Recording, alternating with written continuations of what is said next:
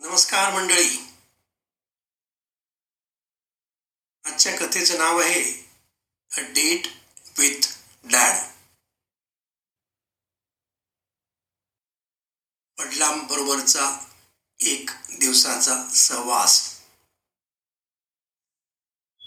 रविवारची आळसावलेली सकाळ. सुट्टीचा दिवस असल्याने थोडासा उशिरा उठलो. आणि सवयीने मोबाईलमध्ये हरवलो हॉलमध्ये आलो तिथे रोजच्याप्रमाणे नाना पेपर वाचत बसलेले. मला पाहून त्याने पेपर पुढे गेला. तुमचं होऊन द्या मी नंतर वाचतो. नाना पुन्हा पेपरमध्ये हरवले. काळ बदलला तरी सत्तरी पार केलेल्या नानांची पेपर वाचण्याची सवय मात्र बदलली नाही. वाचनात हरवलेल्या नानांना पाहून जुने आठवणीचे एक एक फोल्डर उघडून मन मागे मागे जात थेट शाळेच्या दिवसात जाऊन थांबले. मी नानांचा अतिशय लाडका. त्यांच्यासोबत सायकलवरून डबलशीट केलेली फिरस्ती पाहिलेले सिनेमे सगळं आठवलं. एकूणच बालपण मस्त होतं. नाना माझे बेस्ट फ्रेंड त्यांच्याबरोबर खूप बोलायचो. बराच वेळ आमच्या गप्पा चालायच्या. म्हणजे मी सांगत असायचो आणि ते ऐकायचे. सातवीपर्यंत हा सिलसिला चालू होता. परंतु नंतर बदलत गेलं. जसजसा मोठा झालो तसा शिक्षण उच्च शिक्षण करिअर नोकरी लग्न संसार ऑफिस टेन्शन्स अशा एक एक जबाबदाऱ्यात गुंफत गेलो. माझ्या व्यापात आणि त्यांचे रिटायर लाईफ दोघांचे आयुष्य वेगवेगळे झाले. वाद नव्हता. पण संवाद नक्कीच कमी झाला. आता तर फक्त कामापुरतं बोलणं व्हायचं. स्वभावानुसार त्यांनी कधीच बोलवलं बोलून दाखवलं नाही पण मलाही जाणीव झाली नाही. मोबाईलच्या आवाजानं आठवणीची तंद्री तुटली. पुन्हा वास्तवात आलो शाळेच्या व्हॉट्सअप ग्रुपवर औपचारिक वाढदिवसांच्या शुभेच्छांचा पाऊस सुरू होता. मेसेज न करता फोन करून मित्राला शुभेच्छा देत असताना लक्षात आलं की आज दोन ऑक्टोबर म्हणजे ओळखीतल्या अजून काही जणांचा वाढदिवस. लगेच पाठोपाठ फोन करून शुभेच्छा दिल्या.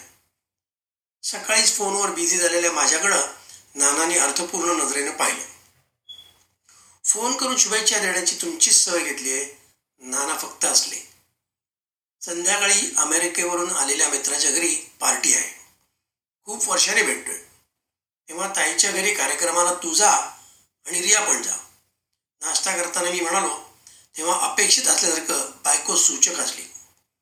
आपण ताईकडे पुढच्या रविवारी जाऊ. शंभर टक्के प्रॉमिस मी.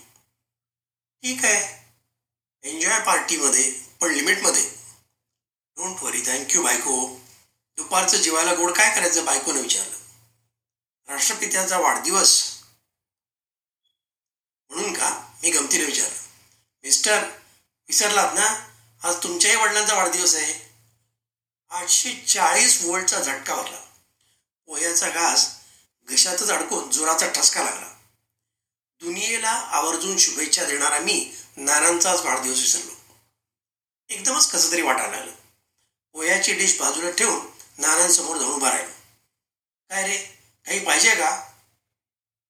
वाढदिवसाच्या खूप खूप खूपच शुभेच्छा. म्हणत वाकून नमस्कार केला. आणि कडाडून मिठी मारली. तेव्हा नानांना खूप भरून आलं मोठ्या मुश्किलीने त्याने स्वतःला सावरलं. खिडकीतून बाहेर पाहत उभे राहिले. काही क्षण विलक्षण शांततेत गेले. मी सुद्धा खूप भाऊक झालो. दुपारी गुळाचा शिरा करते. नानांना आवडतो. बायको नेहमीप्रमाणे परिस्थिती सांभाळत होती. सून असूनही ना नानांच्या आवडी तिला माहिती होती आणि मी प्रचंड गिल्टार. आज संध्याकाळी तू ताईकडे जाणार आहेस ना? हो स्वयंपाक करून जाते. नको. का? आज बापले बाहेर जेवायला जातो. नाना ना पार्टी. आम्हाला बायको आणि मुलगी एका स्वरात म्हणाल्या नक्कीच. पण नंतर आज दोघंच जातो. प्लीज. दोघीने समजून घेतलं. उगीच खर्च कशाला? बाहेर नको. सवयीने नानाने नकार दिला. पण मी हट्ट सोडला नाही. संध्याकाळी हॉटेलच्या पायऱ्या चढताना नकळत आधारासाठी नानांचा हात हातात गेला तेव्हा ते हसले. त्यांच्या मनात काय आले असेल याची कल्पना आली. पस्तीस वर्षापूर्वी परिस्थिती बरोबर उलटी होती. तेव्हा त्यांनी मला आधार दिला होता. आता मी काळ